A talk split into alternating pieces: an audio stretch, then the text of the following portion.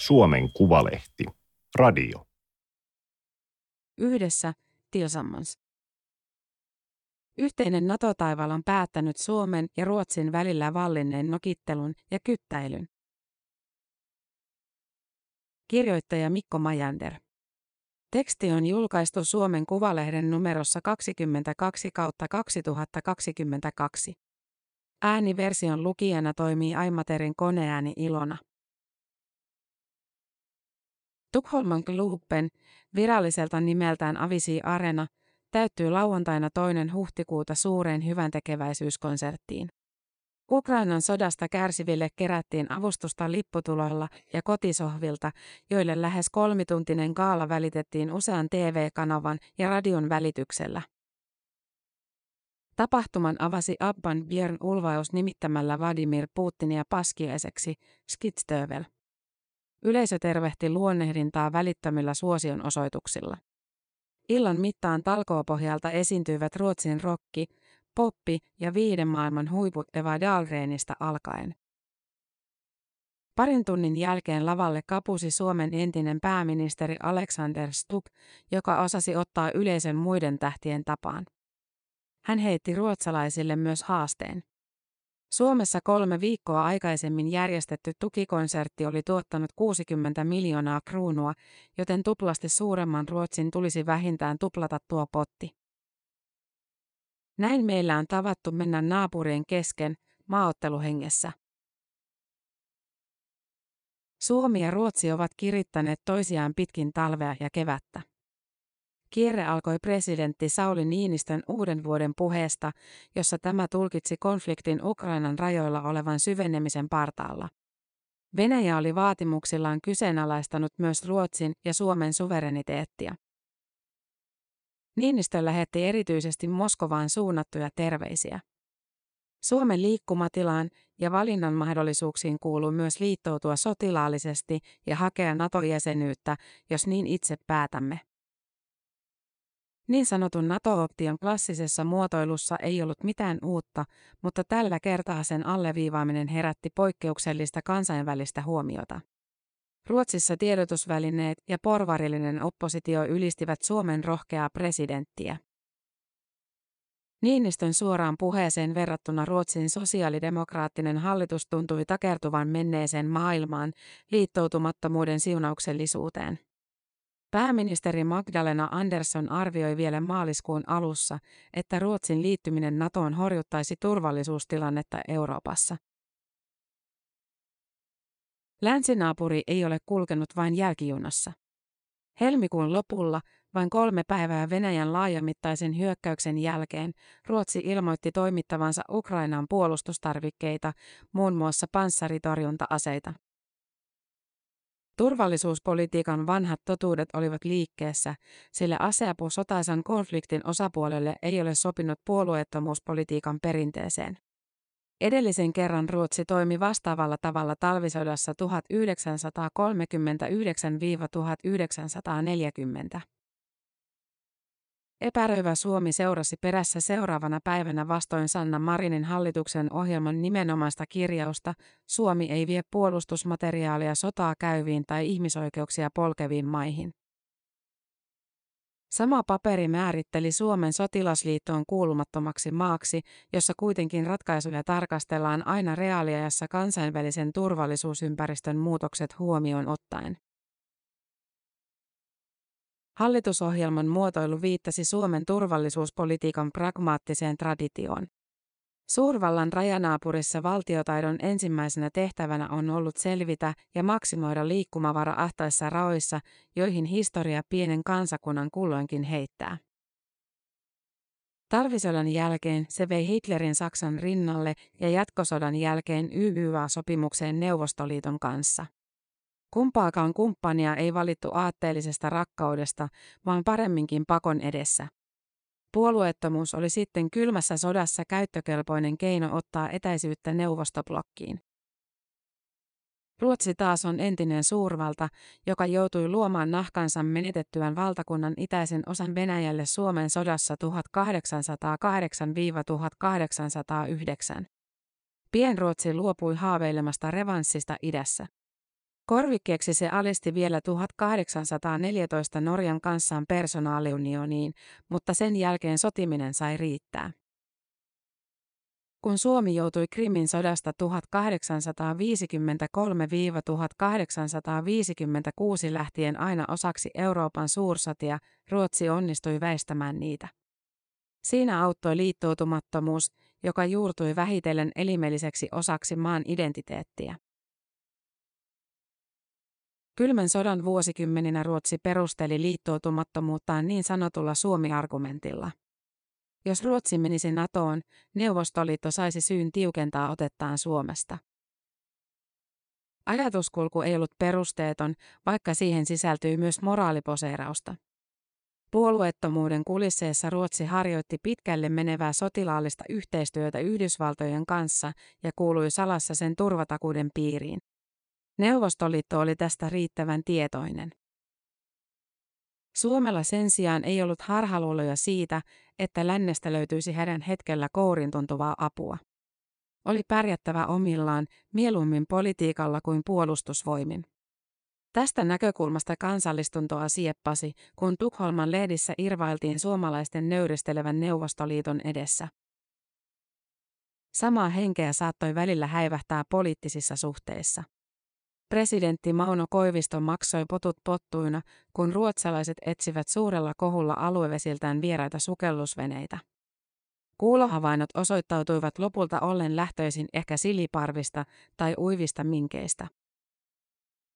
Toisaalta Ruotsin edustajat olivat usein Suomen tärkeimpiä puhemiehiä kansainvälisillä foorumeilla. Myös sellaisilla, joihin suomalaisilla ei ollut pääsyä tai halua osallistua. Ruotsalaiset silasivat Suomelle tietä muun muassa länsi-eurooppalaiseen talousintegraatioon, kun jotkut epäröivät Neuvostoliiton naapurin hyväksymistä E F Ta:n piiriin. Yhdistyneissä kansakunnissa Pohjoismaat pyrkivät esiintymään yhtenäisenä ryhmänä, mutta eivät aina onnistuneet välttämään keskinäistä kilpailua. Enimmäkseen jännitteet jäivät nokitteluksi ikään kuin perhepiirissä. Suomalaisten sotilaallinen suorituskyky on nauttinut arvostusta Pohjanlahden tuolla puolen, vaikka hakkapeliittojen mainetta ruokkisikin kotikutoinen romantiikka. Sotahistorian harrastajien lukunäkään käännetään kirjoja Suomesta, koska Ruotsin omista taistelukenttien urotöistä on vierähtänyt vuosisatoja. Puolustusliittoa maiden välille puuhattiin pian talvisodan jälkeen, mutta suurvaltojen paineessa siitä ei silloin tullut mitään, eikä myöhemminkään. Keskinäinen puolustusyhteistyö laajentui ja syveni kuitenkin kaksituhattakymmenluvulla samaa tahtia kuin Venäjä näytti ekspansiivista tahtoa. Ruotsi oli kylmän sodan päättymisen jälkeen ehtinyt päästää alueellisen puolustuskykynsä rappiolle, siinä missä Suomi oli pitänyt kiinni laajasta reservistä ja sen aseistuksesta. Ruotsilla puolestaan oli puolustusteollista osaamista ja tuotantoa sekä vahvat ilmavoimat, ja se tarjosi Suomelle tärkeää strategista syvyyttä. Naapurusten keskinäisriippuvuus korostui ja tällä kertaa huomattavan tasavertaiselta pohjalta. Turvallisuuden ankkuri sijaitsi kuitenkin kauempana lännessä. Kun Suomi päätti ilmavoimiensa uudesta hävittäjätyypistä, amerikkalainen vaihtoehto kiilasi ohi ruotsalaisen ja Gripenin, kuten oli tehnyt jo tuhatyhdeksänsataayhdeksänkymmentäluvun alussa. Venäjän hyökättyä Ukrainaan suomalaiset alkoivat nopeasti kääntyä NATO-jäsenyyden kannalle. Ruotsissa kasvoi paine, jos Suomi liittoutuu, kuinka Ruotsikaan voisi jäädä ulkopuolelle. Perinteinen Suomi-argumentti pyörähti päälaelleen ja ajoi Ruotsia hakeutumaan kohti sotilaallista liittoutumista. Emme unohda sitä koskaan. Gripenin illassa Alexander Stuck kiitti ruotsalaisia myötämielestä ja avustushalusta, jota suomalaiset saivat osakseen talvisodan vaikeina kuukausina.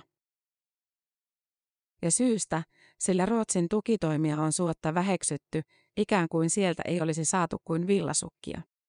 Kansan käsityksissä on elänyt katkera juonne, jonka mukaan Ruotsi petti talvisodassa ja vieläpä sabotoi Suomen neuvotteluasemia etsittäessä tietä rauhaan.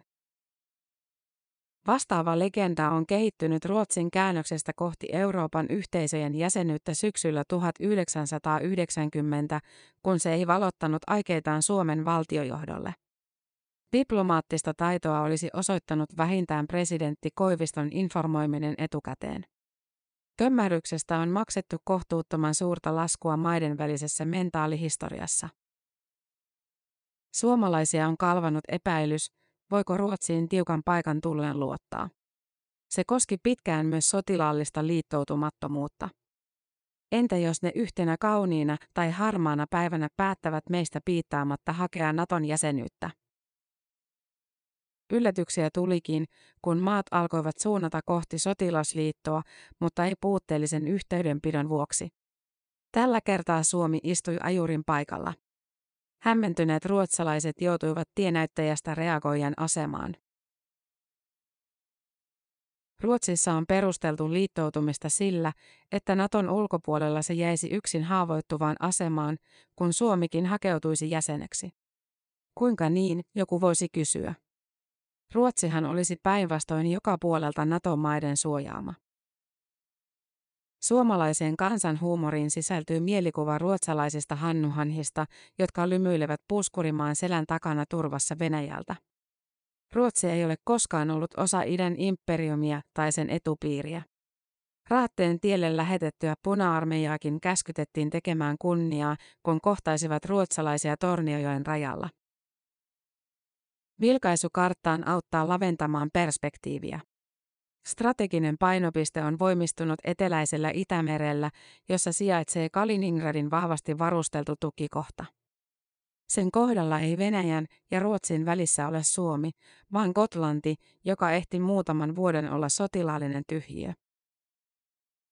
Jännitteiden lisäännyttyä Itämerellä Ruotsi on säikähtänyt, onko siitä tullut etulinjan maa. Suomalaiset ovat historiansa karaisemina ja armeijansa suojaamina suhtautuneet kehitykseen rauhallisemmin. Strategiset syyt eivät välttämättä yksin riitä selittämään Ruotsin nopeaa käännöstä. Maa kantaa myös vanhan suurvallan mentaalista perimää, jossa se on Pohjolan keskusvalta ja merkittävä tekijä vähintään Pohjois-Euroopassa laajemminkin. Tällaisen omakuvaan sopi huonosti jäädä Euroopan murroksessa B-luokan valtioksi ovien taakse niistä huoneista, joihin Suomellekin tulisi nyt pääsy. Olihan talous- ja rahaliitto emun kolmannen vaiheen ulkopuolelle jättäytyneiden ruotsalaisten ainakin alkuun kiusallista kysellä, mitä euroryhmän kokouksissa oli puhuttu. Emun tarjoamasta auvosta on sittemmin voinut olla monta mieltä, eikä Natostakaan voi olla varma. Ruotsille on joka tapauksessa ollut tärkeää korostaa, että luopuminen sotilaallisesta liittoutumattomuudesta ei edellytä luopumista maan ulkopoliittisista tavoitteista. Nato-Ruotsikin aikoo edistää maailmalla rauhaa, demokratiaa ja ihmisoikeuksia, kannattaa sopimuspohjaista kansainvälistä järjestelmää ja vastustaa ydinaseita, tai ainakin niiden leviämistä. Pitkälle viedyistä kumppanuuksista ei sittenkään ole kovin pitkä askel Naton kollektiivisen turvan ja Yhdysvaltain ydinsateen varjon alle. On silti ymmärrettävää, että Ruotsissa tunnetaan luopumisen tuskaa, kun kahdensadan vuoden menestystarinasta irtauduttiin kahdessa kuukaudessa. Nopea tahti ei tarjonnut tilaa syvälliselle kansalaiskeskustelulle, jolla ruotsalaiset on tavattu sitouttaa suurten päätösten taakse. Puhumattakaan kansanäänestyksestä. Kiitos NATO-avusta, isoveli Suomi. Ruotsin iltapäivälehti Expressen otsikoi kahdestoista toukokuuta pääkirjoituksensa selvällä suomen kielellä. Sen ohessa oli kuukauden takaa kuva, jossa maiden pääministerit kävelevät rinta rinnan ja hymyssä suin. Sanna Marin oli mustassa nahkatakissaan saanut ruotsalaiset haukkomaan henkeä. Rohkeutta ja rokkia oli aivan eri tavalla kuin kollega Magdalena Anderssonin hillitymmässä tyylissä. Samaa saattoi sanoa Suomesta koko NATO-prosessin ajalta. Viittaukset iso- ja pikkuveljen väliseen kilvoitteluun ovat jo pitkään kuulostaneet kliseiltä, varsinkin kun siskot ovat ottaneet paikkansa eturivistä. Sauli Niinistö puolestaan käänsi vanhan propagandalauseen ylösalaisin tokaisemalla Suomen NATO-päätöksen jälkeen, Ruotsin asia on meidän. kuten se tunnemuistin mukaan on usein ollut esimerkiksi Euroviisuissa. Toukokuun finaaleissa Ruotsin kappale sai Suomen ammattilaisraadilta jälleen täydet pisteet, mutta Teräsmuksen potti Tukholmasta oli pyöreä nolla. Yleisöraidit kulkivat sentään likipitäen samaa tahtia. Paavo Lipponen ohjeisti aikanaan, että Ruotsin vieressä on nukuttava kuin koira, toinen silmä auki. Yhteisen NATO-prosessin jälkeen luulisi olevan turhaa ruokkia epäilyjä siitä, että naapuri olisi vetämässä kansainvälisissä asioissa välistä. Tasavertaisten kumppanien kohtalon yhteys sai seremoniallisen sinetin, kun Suomen presidentti teki toukokuussa valtiovierailun Ruotsiin. Niinistön puhe valtiopäiville päättyi ylevään loppunousuun tiiviin kontaktin merkityksestä. Sen arvon ja mittaamattoman potentiaalin on kulunut kevät meille kaikille osoittanut. Keskenäisen kyttäilyn aika on ohi. Tämä oli Suomen Kuvalehden juttu Yhdessä Tillsammans. Ääniversion lukijana toimii Aimaterin koneääni Ilona.